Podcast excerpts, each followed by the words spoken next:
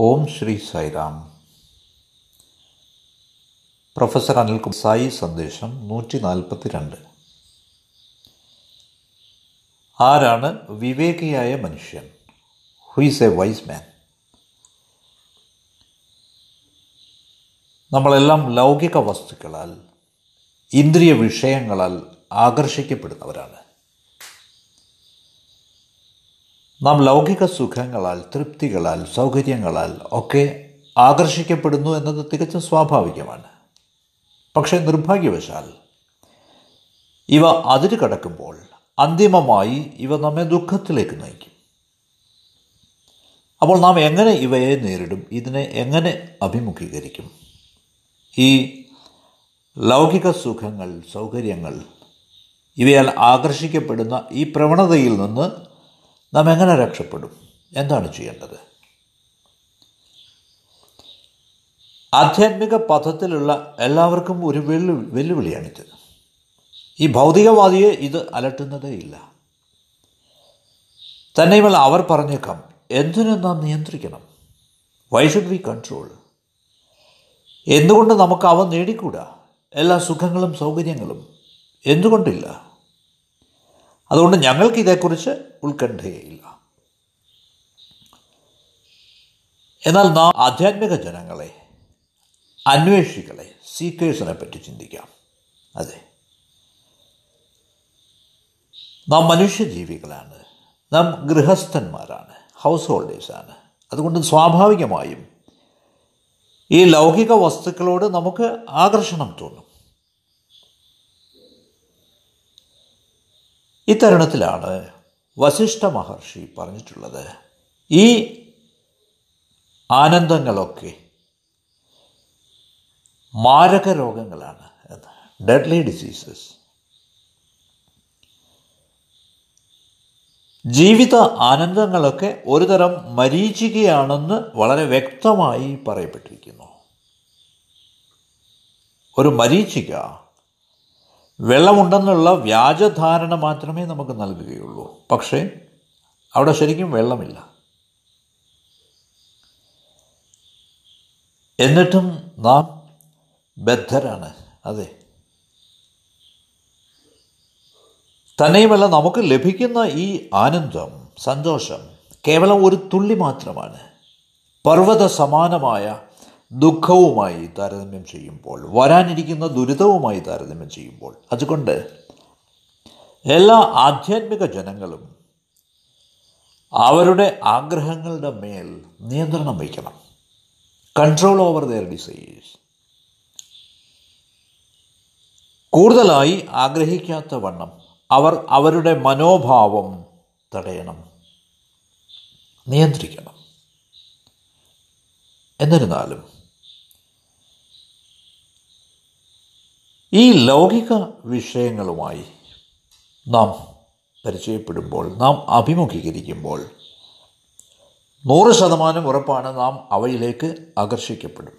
അപ്പോൾ എന്താണ് ചെയ്യേണ്ടത്? ഇതാണ് ഇന്നത്തെ വിഷയം. ഈ വിഷയത്തിലുള്ള ഭഗവാന്റെ കാഴ്ചപ്പാട് നമുക്കറിയാം. അതുകൊണ്ട് അതുമായി ബന്ധപ്പെട്ട ഏതാനും കാര്യങ്ങളാണ് നാം പരിശോധിക്കുന്നത്. ഭഗവത്ഗീതയിലെ ഇരുപത്തിരണ്ടാം ശ്ലോകത്തിൽ അഞ്ചാമത്തെ അധ്യായത്തിൽ കർമ്മസന്യാസ യോഗത്തിൽ അഞ്ചാമത്തെ അധ്യായമായ കർമ്മസന്യാസ യോഗത്തിൽ ഇരുപത്തിരണ്ടാം ശ്ലോകത്തിൽ ഇതുണ്ട്. ഏ ഹി സംസ്പർശജ ഭോഗ ദുഃഖയോനയ ഏവത്തെ ആദ്യന്തവന്ത കൗന്തേയ ന തേഷു രമതേ ബുധ। ഇതാണ് കർമ്മസന്യാസ യോഗത്തിൽ ഗീത പറയുന്നത്. എന്തുകൊണ്ടാണ് ഇത് സംഭവിക്കുന്നത്? കാരണം നമ്മുടെ ഇന്ദ്രിയങ്ങൾ ഈ ഇന്ദ്രിയ വിഷയങ്ങളിലേക്ക് ലൗകിക വിഷയങ്ങളിലേക്ക് ആകർഷിക്കപ്പെടുന്നു. നമ്മുടെ ഇന്ദ്രിയങ്ങൾ പൂർണമായും ഈ ആകർഷണ വസ്തുക്കളിൽ കേന്ദ്രീകരിക്കപ്പെട്ടിരിക്കുന്നു.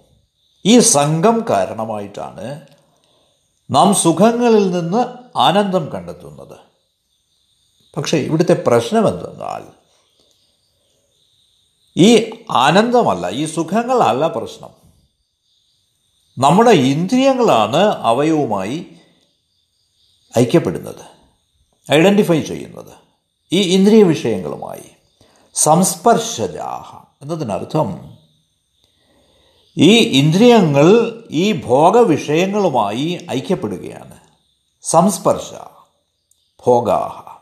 അതുകൊണ്ട് നിങ്ങൾക്ക് അവയിൽ നിന്ന് ഒരു തരത്തിലുള്ള കുറച്ച് സുഖങ്ങളൊക്കെ കിട്ടുന്നു എന്നാണ് പക്ഷേ നേരത്തെ പറഞ്ഞതുപോലെ ദുഃഖയോനയ ഏവഹി അവ ദുഃഖത്തിന് കാരണമായി തന്നെ ഇരിക്കുന്നു. ഇതിൽ യാതൊരു സംശയവുമില്ല എന്നാണ് അപ്പോൾ അന്തിമമായി ഇവ ദുഃഖത്തിലേക്ക് നയിക്കുമെന്നാണോ പറയുന്നത് അല്ല. ആദ്യന്തവന്ത തുടക്കം മുതൽ ഒടുക്കം വരെ നാം കഷ്ടപ്പെടും. എന്നാണ്. അല്ലാതെ അന്തിമമായിട്ടല്ല. അതുകൊണ്ട് ഭഗവത്ഗീത പറയുന്നത് ബുധ ബുദ്ധിമാന്മാരായ മനുഷ്യർ വിവേകിയായിട്ടുള്ള മനുഷ്യൻ ഒരിക്കലും ഈ ഇന്ദ്രിയ വിഷയങ്ങളുടെ പുറകെ പോവുകയില്ല എന്നാണ്. നത്തേഷു രമതേ ബുധ. നത്തേഷു രമതേ ബുധ. വൈസ് മാൻ വിവേകിയായ മനുഷ്യൻ ഒരിക്കലും ഈ ആകർഷണ വസ്തുക്കളുടെ പുറകെ പോവുകയില്ല. ഇത് വളരെ വ്യക്തമായി ഭഗവത്ഗീതയിൽ പറയുന്നു. ജീവിതത്തെ പറ്റിയുള്ള നമ്മുടെ സാമാന്യ നിരീക്ഷണത്തിലും ഈ നിഗമനത്തിലാണ് നാം എത്തുക. ഭഗവാൻ ബാബ പറഞ്ഞിരിക്കുന്നത് ഒരു മത്സ്യം അതിന്റെ ഇരയാൽ ആകർഷിക്കപ്പെട്ട് വലയിൽ കുടുങ്ങുന്നു. എന്നാണ് അപ്പോൾ മത്സ്യത്തിന്റെ ഈ ആകർഷണം ഈ അട്രാക്ഷനാണ്. ഇരയോടുള്ള ഈ ആകർഷണമാണ് അതിന്റെ ക്ലേശാവസ്ഥയിലേക്ക് നയിക്കുന്നത് അതിനിടയാക്കുന്നത്. തന്നെയുമല്ല ഈ ലൗകിക സുഖങ്ങളൊക്കെ ഒരു വിളക്ക് പോലെയാണ്. അത് ഏത് സമയവും അണഞ്ഞു പോവാം. അത് ഏതു സമയത്തും വേനൽക്കാലത്ത് വറ്റിപ്പോകാവുന്ന ഒരു ചെറിയ ടാങ്ക് പോലെയാണ്. എന്നാൽ ഇതിന് വിരുദ്ധമായി ഈ സുഖങ്ങൾ ഈ ആനന്ദം ആത്മാവിലായിരിക്കുന്ന ആനന്ദം ആത്മാവിന്റെ കൂടെ ഉള്ള ആനന്ദം. അത് സാഗരതുല്യമാണ്. അത് ആനന്ദത്തിന്റെ അനന്ത അവസ്ഥയാണ് ഇൻഫൈനൈറ്റ് സ്റ്റേറ്റ് ഓഫ് ബ്ലിസ് ആണ്. ഒരിക്കലും അസ്തമിക്കാത്ത സൂര്യനെ പോലെയാണ് എല്ലായിടവും അതിന്റെ രശ്മികൾ വിതറിക്കൊണ്ട്. അതുകൊണ്ട് ഈ ആകർഷണങ്ങളെയും ഈ സുഖങ്ങളെയും ഒക്കെ നാം അഭിമുഖീകരിക്കുമ്പോൾ ഇതാണ് നമുക്ക് വേണ്ടത്. അതുകൊണ്ട് കർമ്മസന്യാസ യോഗത്തിൽ ഗീത പ്രഖ്യാപിക്കുന്നത് നാം ഈ ബാഹ്യ സംഘങ്ങളിൽ നിന്ന് സ്വയം വിട്ടുനിൽക്കണമെന്നാണ് എന്തുകൊണ്ട്? ആ അനന്തമായ ആനന്ദം അനന്ത ആനന്ദം അനുഭവിക്കുന്നതിന് ഇൻഫൈനൈറ്റ് ബ്ലിസ് അത് ആത്മാവിന്റെ പ്രകൃതമാണ്. It is a nature of the self നേരത്തെ ചൂണ്ടിക്കാണിച്ചതുപോലെ സംസ്പർശജാഹ ഭോഗാഹ. ചിലന്തി അതിന്റെ തന്നെ വലയിൽ കുടുങ്ങുന്നത് പോലെ നാം ഈ സുഖങ്ങളിൽ കുടുങ്ങിയിരിക്കുകയാണ്. പുറത്തു വരാനാവാതെ. ഇനി തന്നെയുമല്ല. നശ്വരമായ വസ്തുക്കളിൽ അഭിരമിക്കുന്നത് ലാഭകരമായൊരു പരിപാടിയല്ല. ഭഗവാൻ ഒരു ഉദാഹരണം തരുന്നുണ്ട്. എലികൾ പോപ്കോണിനാൽ അല്ലെങ്കിൽ അവൽ പോലെയുള്ള എന്തെങ്കിലും വസ്തുക്കളാൽ ആകർഷിക്കപ്പെടുന്നു. കെണിക്കുള്ളിലേക്ക് ആകർഷിക്കപ്പെടുന്നു. കെണിക്കുള്ളിൽ വെച്ചിരിക്കുകയാണ് ഈ അവലോ പോപ്കോണൊക്കെ. എന്തുകൊണ്ട്? എന്തുകൊണ്ടെന്നാൽ അത് എലിയുടെ ആകർഷണമാണ് അട്രാക്ഷനാണ്. നാം ഇത് മനസ്സിലാക്കണം നന്നായി. അപ്പോൾ ഇന്ദ്രിയ വിഷയങ്ങളും അവയുടെ സന്തോഷവും ആനന്ദവും പരിമിതമായ പ്രകൃതമുള്ളതാണ് അത് ഒരിക്കലും ഒരു വിവേകിയായ മനുഷ്യനെ ആകർഷിക്കുകയില്ല. A wise man is not attracted തീർച്ചയായും സായി ഭക്തരിൽ ഏറെ പേർക്കും ഈ ആകർഷണം വളരെ കുറവായിരിക്കും. ഇത്തരം ലൗകികമായ ആനന്ദങ്ങളുടെ സന്തോഷങ്ങളുടെ പുറമേ പുറകെ പോകുന്നത് അവർ അവർ കുറച്ചേ ഉണ്ടാവുകയുള്ളൂ ന രമത്തെ ബുധ. ബുദ്ധിമാനായ മനുഷ്യൻ ഇതിലേക്കൊന്നും ആകർഷിക്കപ്പെടുകയില്ല. തീർച്ചയായുമില്ല. തുടക്കത്തിൽ കുറച്ച് സന്തോഷമൊക്കെ തരുന്നത് പെട്ടെന്ന് തന്നെ നാറുന്ന ചെയ്യുന്ന ദുഃഖത്തിന്റെ ഗർത്തമായി മാറും. തുടക്കത്തിൽ ഒരു പക്ഷേ അത് അത്യാനന്ദം തന്നു എന്ന് വരാം. പക്ഷേ അത് നമ്മെ ദുരിതത്തിന്റെതായ കുഴിയിലേക്ക് വലിച്ചെറിയും. ആദ്യന്തവന്ത ദുഃഖയോനയ ഏവഹി. അപ്പോൾ ഇത് സുഖമാണ് എന്ന് നാം ഒരു പക്ഷെ ചിന്തിച്ചേക്കാം. പക്ഷേ നിറയെ ദുഃഖമാണിത്. ദുഃഖയോനയ ഏവഹി. ദുഃഖത്തിന് കാരണമായി തന്നെ ഇരിക്കുന്നു ഇത്. അതുകൊണ്ട് ഒരു മനുഷ്യൻ വിവേകിയാണെങ്കിൽ അയാൾ അപരിമിതമായതിന് മാത്രമേ തൃപ്തനാവുകയുള്ളൂ. ഈ അനന്തമായതിന്റെ കൂടെയാണെങ്കിൽ ബാബ പറഞ്ഞിട്ടുള്ളതുപോലെ എല്ലാ നാണയങ്ങളെയും കറൻസി നോട്ടുകളാക്കി മാറ്റാനാവും. കാരണം നാണയങ്ങൾ ഭാരമുള്ളതാണ്. പക്ഷേ അവയെല്ലാം കറൻസി നോട്ടുകളാക്കി മാറ്റിയാൽ അനായാസം അവയെ എടുത്തുകൊണ്ട് പോകാനാവും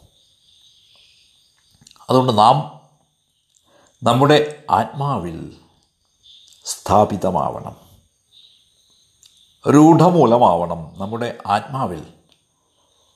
അപ്പോൾ ഈ ലൗകിക ആകർഷണങ്ങൾ നമ്മെ ബാധിക്കില്ല നമ്മെ ആകർഷിക്കില്ല.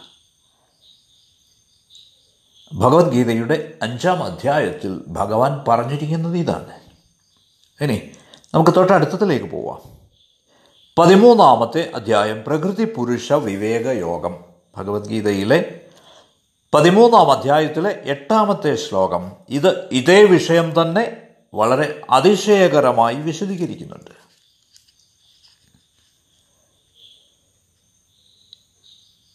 ഇന്ദ്രിയാർത്ഥേഷു വൈരാഗ്യം അനഹങ്കാര ഏവച. ജന്മമൃത്യു ജരാവ്യാധി ദുഃഖദോഷാനുദർശനം. വളരെ നല്ല വിശകലനമാണ് തീർച്ചയായും. ഈ ശ്ലോകം മൂന്ന് അടിസ്ഥാനപരമായിട്ടുള്ള പോയിന്റുകളെ പറ്റി പരാമർശിക്കുന്നു. ഒന്നാമത്തേത്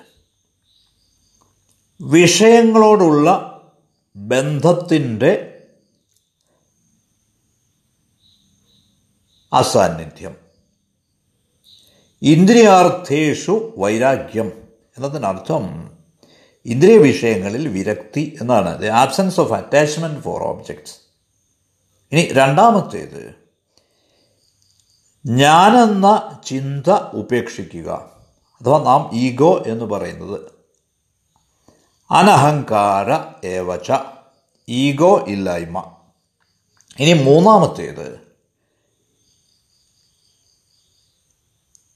ഈ ദുരിതം എന്ന് പറയുന്ന ഈവിൾ ഈവിൾ ഓഫ് പെയിൻ അതിനെപ്പറ്റി അവബോധമുണ്ടായിരിക്കുക. എത്ര ദുരിതമാണിത്? ഈ ജനനം മരണം വാർദ്ധക്യം രോഗം. ജീവിതത്തിലെ ഈ വിഭിന്ന ഘട്ടങ്ങളിലെ ക്ലേശങ്ങൾ നാം ആലോചിക്കുകയാണെങ്കിൽ നിശ്ചയമായും ഈ ലൗകിക ആകർഷണങ്ങളിൽ നിന്ന് നാം സ്വയം പിൻവലിയും. ജന്മ മൃത്യു ജരാവ്യാധി ദുഃഖ ദോഷാനുദർശനം. ഈ വേദന ഈ ക്ലേശം നാം മനസ്സിലാക്കുകയാണെങ്കിൽ ഈ ഘട്ടങ്ങളിലൂടെ നാം കടന്നു പോവേണ്ട ദുരിതങ്ങൾ മനസ്സിലാക്കുകയാണെങ്കിൽ ഈ വിഷയവസ്തുക്കളിൽ നമുക്ക് ആകർഷണം ഉണ്ടാവുകയില്ല അതുകൊണ്ട് ഈ അധ്യായത്തിൽ വളരെ വ്യക്തമായി പറയുന്നു. വിഷയങ്ങളോടുള്ള ഉണ്ടാവേണ്ട വൈരാഗ്യം. ബാബ പറഞ്ഞിട്ടുള്ളത് ഈ വിഷയങ്ങൾ സെൻസ് ഓബ്ജക്ട്സ് വാസ്തവത്തിൽ വിഷമാണെന്നാണ് പോയിസണാണ് അതുകൊണ്ട് ഇവിടെ നാം മനസ്സിലാക്കേണ്ടത് നാം ഈ ലോകത്തിലെ ലൗകിക വിഷയങ്ങളിൽ നിന്ന് ഒളിച്ചോടുകയല്ല അല്ല അതിന് പകരം നമുക്ക് ഇവയോട് ഇവയോടുള്ള ആകർഷണം ആഗ്രഹത്തിന് നിയന്ത്രണം ഉണ്ടാവണമെന്നാണ് വി ഷുഡ് കൺട്രോൾ അവർ ഏണിങ് ഫോർ ദീസ് ഓബ്ജക്ട്സ് ഇന്ത്യയാർത്ഥേഷു വൈരാഗ്യം എന്നതിനർത്ഥം ഇതാണ്. നാം ഒരുപക്ഷെ ഈ വസ്തുക്കളുടെ ഈ വിഷയങ്ങളുടെയൊക്കെ മധ്യത്തിലാവും ജീവിക്കുന്നത്. പക്ഷേ അവയുമായുള്ള ഈ നിമഗ്നത പ്രീ ഒക്യുപ്പേഷൻസ്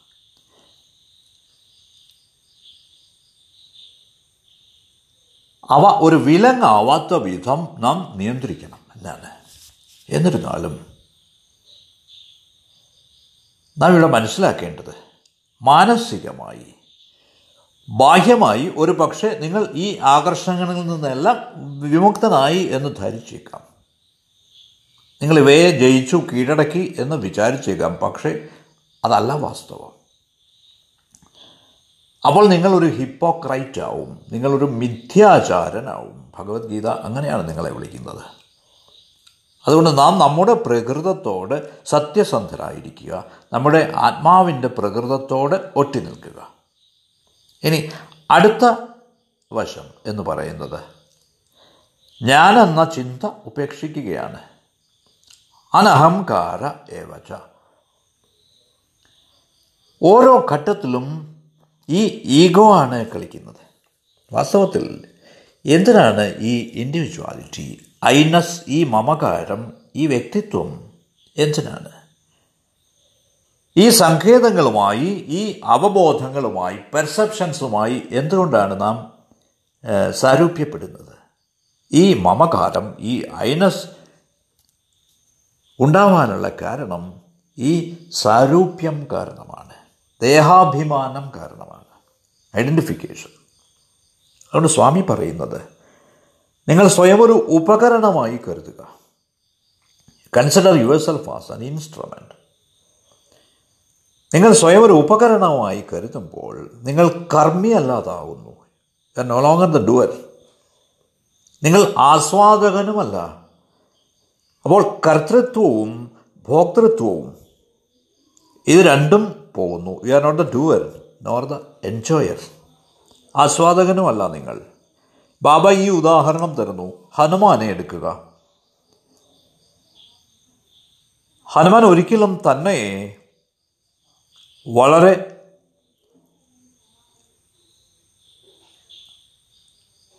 സഫലമാക്കപ്പെട്ട ഒരു വ്യക്തിത്വമായി ഒരിക്കലും കരുതിയിട്ടില്ല.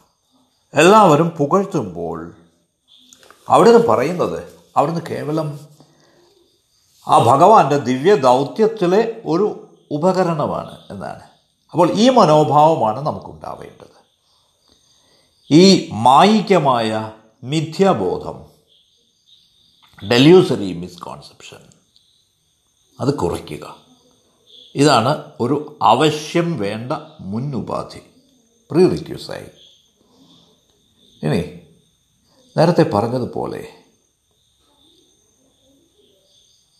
ഈ ക്ലേശങ്ങൾ ആ ക്ലേശങ്ങളുടെ വേദന ജനനത്തിന്റെ മരണത്തിന്റെ വാർദ്ധക്യത്തിന്റെ രോഗത്തിന്റെ അതിനെപ്പറ്റിയൊക്കെ ചിന്തിക്കുക അവബോധമുണ്ടാവുക. ബാബ അവിടുത്തെ കവിതകളിൽ ഒന്നിൽ പറയുന്നു മനുഷ്യ ജീവിതം എന്നത് മൂട്ടകൾ നിറഞ്ഞ കിടക്ക പോലെയാണ്. നിങ്ങൾക്ക് ഏറെ നേരം ആ കിടക്കയിൽ കിടന്നുറങ്ങാനാവില്ല. ഈ മൂട്ടകൾ എന്നത് ഈ ലോകത്തിന്റെ ആകർഷണങ്ങളാണ്. അട്രാക്ഷൻസ് ഓഫ് ദ വേൾഡ് വാസ്തവത്തിൽ അവിടുന്ന് പറയുന്നു നമ്മുടെ കണ്ണുകൾ നമ്മുടെ ചെവികൾ നമ്മുടെ ശരീരത്തിലെ വിവിധ അവയവങ്ങൾ ഭഗവാനെ സേവിക്കാൻ വേണ്ടിയുള്ളതാണ്. ക്ഷേത്രത്തിന് ചുറ്റും പ്രദക്ഷിണം വയ്ക്കാൻ വേണ്ടിയുള്ളവയാണ്. അവിടുത്തെ നാമം കീർത്തിച്ചുകൊണ്ട് സദാ അവിടുന്ന് സ്മരിക്കുക. ഈ അവയവങ്ങളൊക്കെ ഭഗവാൻ നമുക്ക് തന്നിരിക്കുന്നത് അതിനു വേണ്ടിയാണ്. ഇനി നിലവിലുള്ള സാഹചര്യത്തിൽ നമുക്കുള്ളതിൽ ഉള്ള അതൃപ്തി ഡിസ്കണ്ടന്റ്മെന്റ് അതാണ് അടുത്ത പ്രശ്നം. നമുക്ക് അതിലൊന്നും തൃപ്തിയില്ല.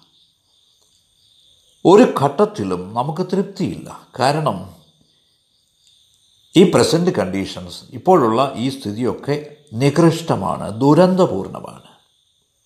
അതുകൊണ്ട് ഈ അധപതനം ഈ ദാരിദ്ര്യം ഇതിനെപ്പറ്റി ധാരണയുള്ളവരാവുക. അതുകൊണ്ട് ആത്മാന്വേഷി തന്റെ ആന്തരസത്തയെപ്പറ്റി വളരെ വളരെ ബോധവാനായിരിക്കും. അയാൾ ബാഹ്യമായ പേഴ്സണാലിറ്റി ഔട്ട്വേർഡ് പേഴ്സണാലിറ്റിയുടെ പുറകെ പോവുകയില്ല. അഥവാ മനസ്സിന്റെ പുറകെ പോവുകയില്ല. വളരെ ആവശ്യം വേണ്ട ആധ്യാത്മിക ത്വര സ്പിരിച്വൽ അർജ് അത് കണ്ടെത്തുക. വൈയക്തിക ശക്തി ഇന്റലക്ച്വൽ ഡൈനമിസം വൈകാരികമായ ആവേശം ഇമോഷണൽ എന്തോസിയാസം ശാരീരികമായ ധൈര്യം. ജയിക്കാൻ വേണ്ടി യുദ്ധം ചെയ്യാൻ വേണ്ടി പൂർണതയുടെ ദിവ്യ മണ്ഡലങ്ങൾ കീഴടക്കാൻ വേണ്ടി. ഇത് കണ്ടെത്തുക. നമുക്കതിനു വേണ്ടി യുദ്ധം ചെയ്യാം. നമുക്കതിനു വേണ്ടി ജീവിക്കാം. ഡിവൈൻ ഫീൽഡ് ഓഫ് പെർഫെക്ഷൻ പൂർണതയുടെ ദിവ്യമണ്ഡലങ്ങൾ കൈയടക്കാൻ വേണ്ടി ജീവിക്കാം. നിങ്ങൾക്കറിയാവുന്നതുപോലെ ജനനവും മരണവും വാർദ്ധക്യവും രോഗവും ഇവയെല്ലാം എല്ലാവർക്കും ഒന്നുപോലെയാണ്. കാരണം ഓരോ മനുഷ്യ ശരീരവും ഈ പരിണാമങ്ങളിലൂടെ കടന്നു പോകേണ്ടതായിട്ടുണ്ട്. ഇവ ഓരോന്നും ദുഃഖത്തിന്റെ നവശ്രോതസ്സുകളുടെ പ്രവേശന മാർഗമാണ് വാസ്തവത്തിൽ ജനനവും മരണവും മറ്റുള്ളവയും എല്ലാ ജൈവ വ്യവസ്ഥകളുടെയും ദുരന്തവിധികളാണ്. രൂപാന്തരീകരണത്തിന്റെതായ മെറ്റമോർഫസിന്റെതായ ഈ ഓരോ അവസ്ഥയിലും നാം തിരിച്ചറിയേണ്ടത് ആ വേദന ക്ലേശം അവിടെയുണ്ട്. അതുകൊണ്ട് നാം അവയുമായി ആ സഹിഷ്ണുതയിലാവണം. ഈ ഈ വേദനയ്ക്കെതിരായി നാം കലഹിക്കണം.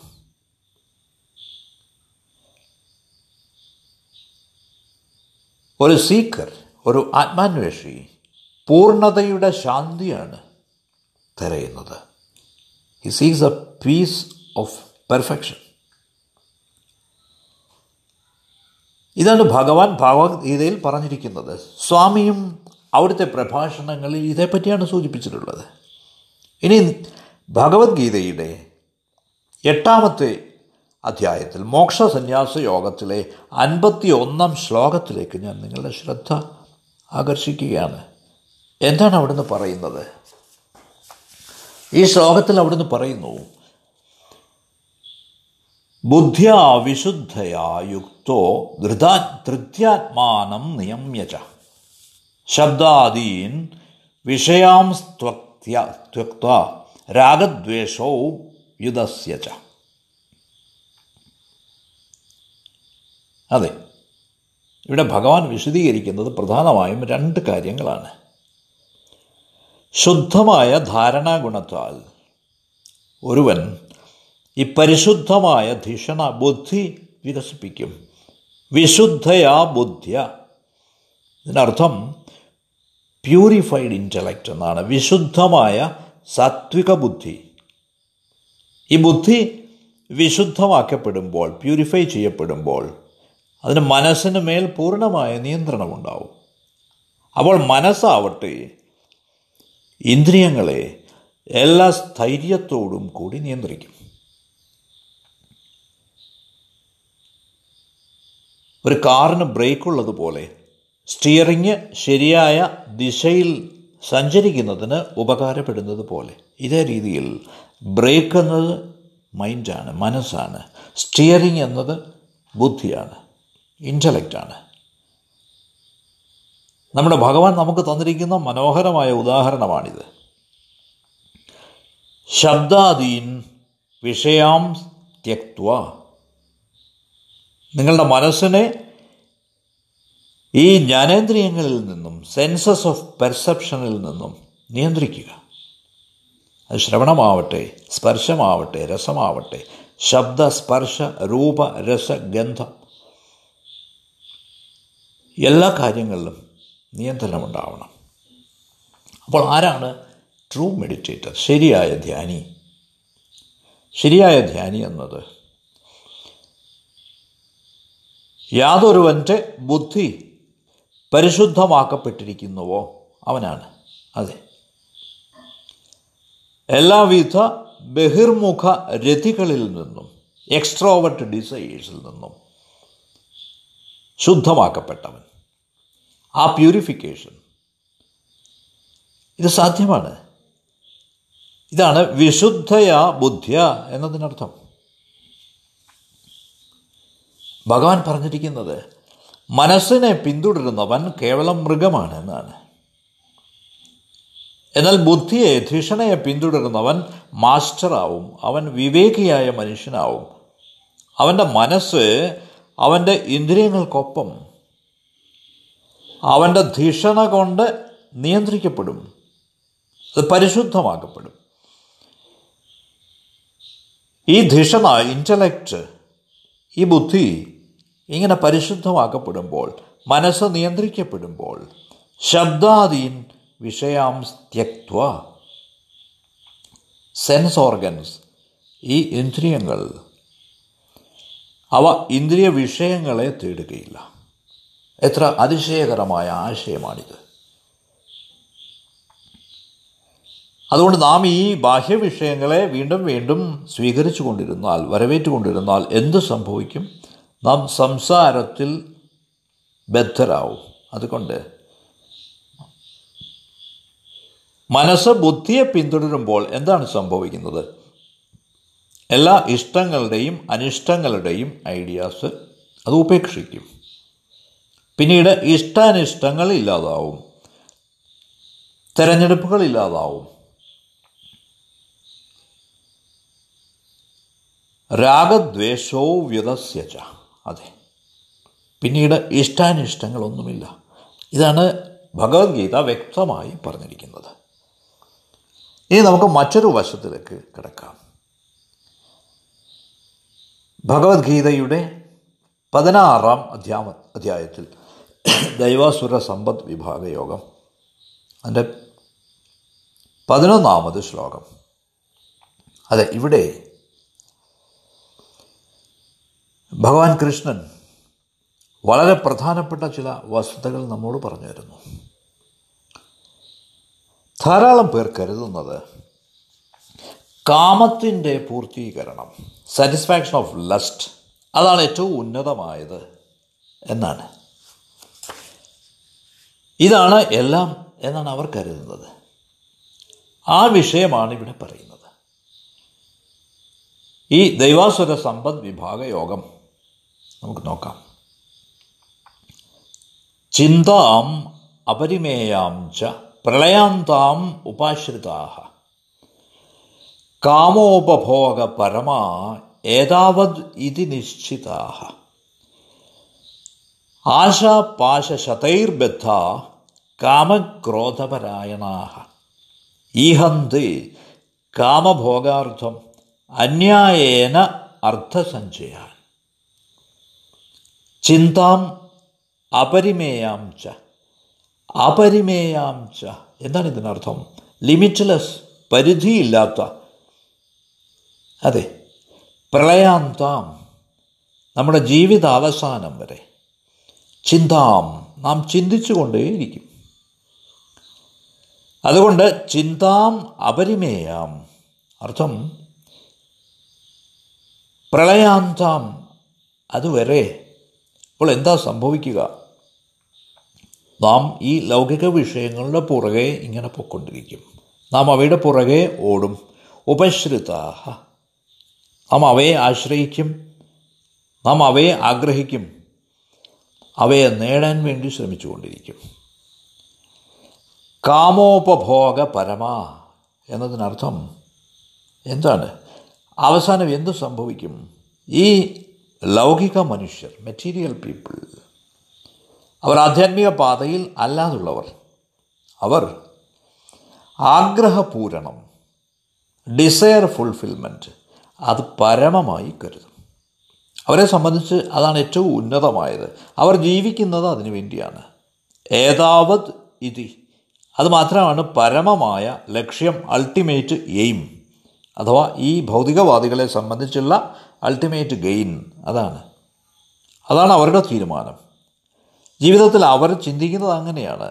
നിശ്ചിത അവർ നിശ്ചയിച്ചുറപ്പിച്ചിരിക്കുകയാണിത് പക്ഷെ എന്ത് സംഭവിക്കുന്നുവെന്നാൽ അവർ അവർ കോപിഷ്ഠരായിരിക്കും. നിറയെ ആഗ്രഹങ്ങളുള്ളവരായിരിക്കും. They're full of anger and desire കാമക്രോധപരായണാഹ. Full of desire and anger അവർ ചിന്തിക്കുന്നത് മുഴുവൻ ജീവിതവും ആസ്വദിക്കാനുള്ളതാണെന്നാണ്. കാമഭോഗാർത്ഥം. ആസ്വദിക്കാൻ വേണ്ടി മാത്രമുള്ളത്. ആഗ്രഹങ്ങൾ നിറവേറാൻ വേണ്ടി മാത്രമുള്ളത് എന്നാണ്. അർത്ഥസഞ്ചയാൻ. അവർ എന്തു ചെയ്യും? അവർ പണം സ്വരൂപിക്കാൻ തുടങ്ങും. ഈ ഹന്തേ അവർ ഇച്ഛിക്കുന്നു. കൂടുതൽ കൂടുതൽ പണം ധനം അവർ ധനം സ്വരൂപിക്കുന്നു. ഇതെല്ലാം എന്താണ്? ഈ ധനം മുഴുവൻ അവരവരെ തന്നെ തൃപ്തിപ്പെടുത്താനാണ്. അത് നമ്മുടെ രക്ഷയ്ക്കായി ഒരിക്കലും എത്തില്ല എന്ന് മനസ്സിലാക്കുക. ആശാപാശ ശതൈർ ബദ്ധാഹ. ആശാപാശ ശതൈർ ബദ്ധാഹ. ഇതിനർത്ഥം നിങ്ങൾ ആയിരക്കണക്കിന് നൂറുകണക്കിന് ചങ്ങലകളാൽ ബന്ധിക്കപ്പെട്ടവരാണ് ബദ്ധരാണ്. ഇത് മനസ്സിലാക്കുക. അപ്പോൾ ഈ ലൗകിക സുഖങ്ങളുടെ പുറകെയുള്ള പാച്ചിലിന്റെ അപകടം ഇതാണ്. അതുകൊണ്ട് എല്ലായ്പ്പോഴും ഊന്നൽ കൊടുക്കേണ്ടത് ഈ സ്റ്റെഡ്ഫാസ്റ്റ്നെസ്സിലാണ് ഈ സ്ഥൈര്യത്തിലാണ്. അതെ. നാം ഈ ദിശയിൽ ചിന്തിക്കേണ്ടത് വളരെ പ്രധാനമാണ്. അവിടുന്ന് വളരെ വ്യക്തമായി ഇവിടെ പറയുന്നത് ഇതിനായുള്ള ഈ മത്സരം സ്ട്രഗിൾസ് നാം യോഗം എന്ന് വിളിക്കും. ഇത് നിലനിർത്താനുള്ള ഈ ആകാംക്ഷ ആങ്സൈറ്റി അത് ക്ഷേമമാണ്. നേടിയ കാമ്യവസ്തുക്കൾ ഉള്ളടക്കമാണ്. അത് നിറയെ ജീവിതത്തിന്റെ ആകാംക്ഷകൾ. വറീസ് എല്ലാമാണ്. ഏറ്റവും ഒടുവിലോ ഇതെത്ര കഷ്ടമായിരുന്നു എന്ന് ഒരുവൻ തിരിച്ചറിയും. ആ ജീവിതം ഒരു പരാജയമായിരുന്നു എന്ന് ദുരന്തമായിരുന്നു എന്ന്. അതുകൊണ്ട് ജീവിതം കേവലം കാമങ്ങളുടെ ആഗ്രഹങ്ങളുടെ സഫലീകരണത്തിനായി അല്ല. കാമപൂരണമാണ് ഏറ്റവും ഉന്നതം എന്ന് ഭൗതികവാദികൾ വിശ്വസിക്കുന്നത് പോലെ ആ വിശ്വാസം തെറ്റാണ്. കാമ ഉപഭോഗ പരമ പരമ സുപ്രീം ഭോഗ ഈ ആനന്ദങ്ങൾ തികച്ചും തെറ്റാണിത്. ഇത് കേവലം ഭൗതികവാദികളുടെ ചിന്തയാണ്. ഇന്ദ്രിയ തൃപ്തിക്കായുള്ള സെൻസ് ഗ്രാറ്റിഫിക്കേഷനായുള്ള ഈ അവസാനമില്ലാത്ത ഈ ഓട്ടം ശരിക്കും അപ്രസക്തമായ നേട്ടങ്ങൾക്ക് വേണ്ടിയുള്ള ദുരന്തപൂർണമായ ജീവിത രീതിയാണ് കാരണം അവർ ചിന്തിക്കുന്നത് ഏതാവത് ഇതി? ജീവിതത്തിന്റെ പരമമായ ലക്ഷ്യം ഈ ആഗ്രഹങ്ങളുടെ ആസ്വദിക്കുക എന്നതാണെന്ന് അവർ കരുതുന്നു. നിശ്ചിതാഹ. ദേ ഹാവ് ഡിസൈഡഡ് അവർ തീരുമാനിച്ചുറപ്പിച്ചിരിക്കുന്നു. അപ്പോൾ എന്താണ് സംഭവിക്കുക? അവർ ദോഷചിന്തകരായി മാറും. ദേ ബിക്കം പെസിമിസ് അവർ ചിലരൊക്കെ ആത്മഹത്യാ പ്രവണതകൾ പ്രദർശിപ്പിക്കുന്നതായി നിങ്ങൾക്ക് കാണാം. അല്ലെങ്കിൽ കൊലപാതക മനോഭാവമുള്ളവരാണ് പലരും. അവർക്ക് നിറയെ ദുഃഖമാണ് ആകാംക്ഷയാണ് ആധിയാണ്. അവരുടെ ജീവിതത്തിന്റെ ഊടും ഭാവവും നെയ്തിരിക്കുന്നത് ഇതുകൊണ്ടാണ്. കയ്പ് നിറഞ്ഞ ഹൃദയവുമായാണ് അവർ ജീവിക്കുന്നത്. അതെ. ലോകത്തിലെ സകല സംഭവങ്ങളോടും അവർക്ക് പ്രതികാര മനോഭാവമാണ് റിവെഞ്ച്ഫുൾ ആറ്റിറ്റ്യൂഡ് കാമക്രോധപരായണാഹ. കാമഭോഗാർത്ഥം അന്യായേന അർത്ഥസഞ്ചയാൻ. അവർ പണമുണ്ടാക്കുന്നു പണം സമ്പാദിക്കുന്നു പണം സ്വരൂപിക്കുന്നു. എല്ലാ അന്യായ മാർഗങ്ങളിലൂടെയും അന്യായേന അർത്ഥസഞ്ചയാൻ ആർജവമില്ലാതെ. ആശാപാശ ശതൈർബദ്ധ അവർ ആയിരം ചങ്ങലകൾ കൊണ്ട് ബദ്ധരാണ്. ഇതാണ് നാം ഇവിടെ മനസ്സിലാക്കേണ്ടത്. ഇനി അവസാനം. ഈ ലൗകിക വിഷയങ്ങളോടുള്ള ഈ ആകർഷണങ്ങളെപ്പറ്റി ആത്മസന്യാസ യോഗത്തിൽ ആറാമത്തെ അധ്യായത്തിൽ ഭഗവത്ഗീതയിലെ ആറാമത്തെ അധ്യായത്തിൽ ധ്യാനയോഗത്തിൽ പതിനെട്ടാമത്തെ ശ്ലോകത്തിൽ. വിശദീകരിക്കുന്നത് നോക്കുക. യഥാ വിനിയതം ചിത്തം യഥാ വിനിയതം ചിത്തം ആത്മന്യേവ അവതിഷ്ഠതേ ആത്മന്യേവാവതിഷ്ഠതേ യഥാ വിനിയതം ചിത്തം ആത്മന്യേവാവതിഷ്ഠതേ നിസ്പൃഹ. സർവകാമേഭ്യോ യുക്ത ഇത്യുച്യതേ തഥ. യുക്ത ഇത്യുച്യതേ തഥ. ഒരിക്കൽ കൂടി ഞാൻ ചൊല്ലാം. യഥാ വിനിയതം ചിത്തം ആത്മന്യേവ അവതിഷ്ഠതേ. നിസ്പൃഹ സർവകാമേഭ്യോ യുക്ത ഇത്യുച്യതേ തഥ. ഇതാണ് ഭഗവത്ഗീത പറയുന്നത്. ചിത്തം മനസ്സ് വിനിയതം അത് സ്വാധീനത്തിൽ കൊണ്ടുവരുമ്പോൾ when it is brought under control അപ്പോൾ ആത്മനിയേവ ആത്മന്യേവ ആത്മനി ഏവ അത് പരബ്രഹ്മ സ്വരൂപത്തിൽ തന്നെ അവതിഷ്ഠത്തെ നിശ്ചലമായി നിൽക്കുന്നു. നിശ്ചയമായും നിശ്ചലമായി നിൽക്കുന്നു. അങ്ങനെയുള്ളവനാണ് ശരിയായ ജേതാവ് ശരിയായ യോഗി. ഇനി സർവകാമേഭ്യ എല്ലാ തരത്തിലുമുള്ള സകല കാമ്യ വിഷയങ്ങളിൽ നിന്നും നിസ്പൃഹ ഇച്ഛയെ വിട്ടിരിക്കുന്നവനായി. കാരണം അവയൊക്കെ നിങ്ങളുടെ ധ്യാനത്തെ തടസ്സപ്പെടുത്തുന്നു. ഇവിൾ ഡിസ്റ്റർബ് യുവർ മെഡിറ്റേഷൻ നിങ്ങൾ വിറക് പിൻവലിക്കുകയാണെങ്കിൽ കത്തിക്കൊണ്ടിരുന്ന അഗ്നി തീയെ അണയും. തീ അവിടെയുള്ളതിന് കാരണം ഈ വിറകാണ്. ഇനി വരൂ അതെടുത്തു മാറ്റൂ. അവിടെ തീയുണ്ടാവില്ല. ഇതേ പ്രകാരം ഒരു യോഗി സർവകാമേഭ്യ ഈ സകല കാമ്യവിഷയങ്ങളിൽ നിന്നും പിൻവലിയുന്നു. അപ്പോൾ എന്തു സംഭവിക്കുന്നു? ഈ യോഗി നിർവാണം അഥവാ മോക്ഷം ലിബറേഷൻ നേടുന്നു. അതുകൊണ്ട് മോക്ഷത്തിന് അത്യാവശ്യം വേണ്ട കാര്യങ്ങൾ ഇതൊക്കെയാണ്. സർവകാമനാരാഹിത്യം. അർത്ഥം വാസനാക്ഷയം. അവൻ പിന്നീട് ആഗ്രഹങ്ങളുടെ പുറകെ പോവുകയില്ല. ഒരു കാര്യവും ആഗ്രഹിക്കില്ല. അതിൽ നിന്നൊക്കെ മുക്തമാണ് അവൻ ഇനി പിന്നീട് വേണ്ടത് മനോനിഗ്രഹം. മനസ്സിനു മേലുള്ള നിയന്ത്രണം. ഇനി മൂന്നാമത് ഒരുവൻ സ്വയം തത്വജ്ഞാനം തത്വജ്ഞാനം ഉണ്ടാവണം. ആത്മാവിൽ പ്രതിഷ്ഠിതമാവണം. അതുകൊണ്ട് നിസ്പൃഹ സർവകാമേഭ്യോ. അർത്ഥം ഈ ആഗ്രഹങ്ങളൊക്കെ മനുഷ്യനെ ബദ്ധനാക്കുന്നു അറസ്റ്റ് ചെയ്യുന്നു. ഇത്തരത്തിലുള്ള ബന്ധനം ബോണ്ടേജ് അഥവാ ആഗ്രഹം മനസ്സിനെ ഇളക്കുന്നു മനസ്സ് ചഞ്ചലമാവുന്നു. അപ്പോൾ ധ്യാനം അസാധ്യമാണ്. അതുകൊണ്ട് നമുക്ക് നിയന്ത്രണമുണ്ടാവണം കൺട്രോൾ ഉണ്ടാവണം നമ്മുടെ ഡിസ്ക്രിമിനേഷൻ വിവേചനം പ്രയോഗിക്കുമ്പോൾ ഈ വൈരാഗ്യം പ്രയോഗത്തിൽ വരുത്തുമ്പോൾ വിനിയതം ചിത്തം എന്നതിനർത്ഥം കുതിര സവാരിക്കാരൻ കടിഞ്ഞാൺ വെച്ചിട്ട് കുതിരയെ നിയന്ത്രിക്കുന്നത് പോലെ വിനിയതം ചിത്തം. നമ്മുടെ മനസ്സിന് മേൽ പൂർണമായ നിയന്ത്രണമുണ്ടാവണം. ആത്മന്യേവ അവതിഷ്ഠത. ഇതിനർത്ഥം എല്ലാ ആഗ്രഹങ്ങളും എല്ലാ ഡിസൈഴ്സും നിങ്ങളെ വിട്ടൊഴിയണം. അപ്പോൾ മനസ്സ് ആ പരബ്രഹ്മത്തിൽ ആ ആത്മാവിൽ പ്രതിഷ്ഠിതമാവും. ഇതാണ് ഭഗവത്ഗീത നിർദ്ദേശിക്കുന്ന ഭഗവാൻ ബാബ നിർദ്ദേശിക്കുന്ന പരിഹാരം സൊല്യൂഷൻ. ഭഗവാൻ ഇതേ കാര്യം ഭജഗോവിന്ദത്തിൽ വ്യക്തമായി പറഞ്ഞിട്ടുണ്ട്. സ്വാമി അത് തെലുങ്കിലേക്ക് പരിഭാഷപ്പെടുത്തിയിട്ടുണ്ട്.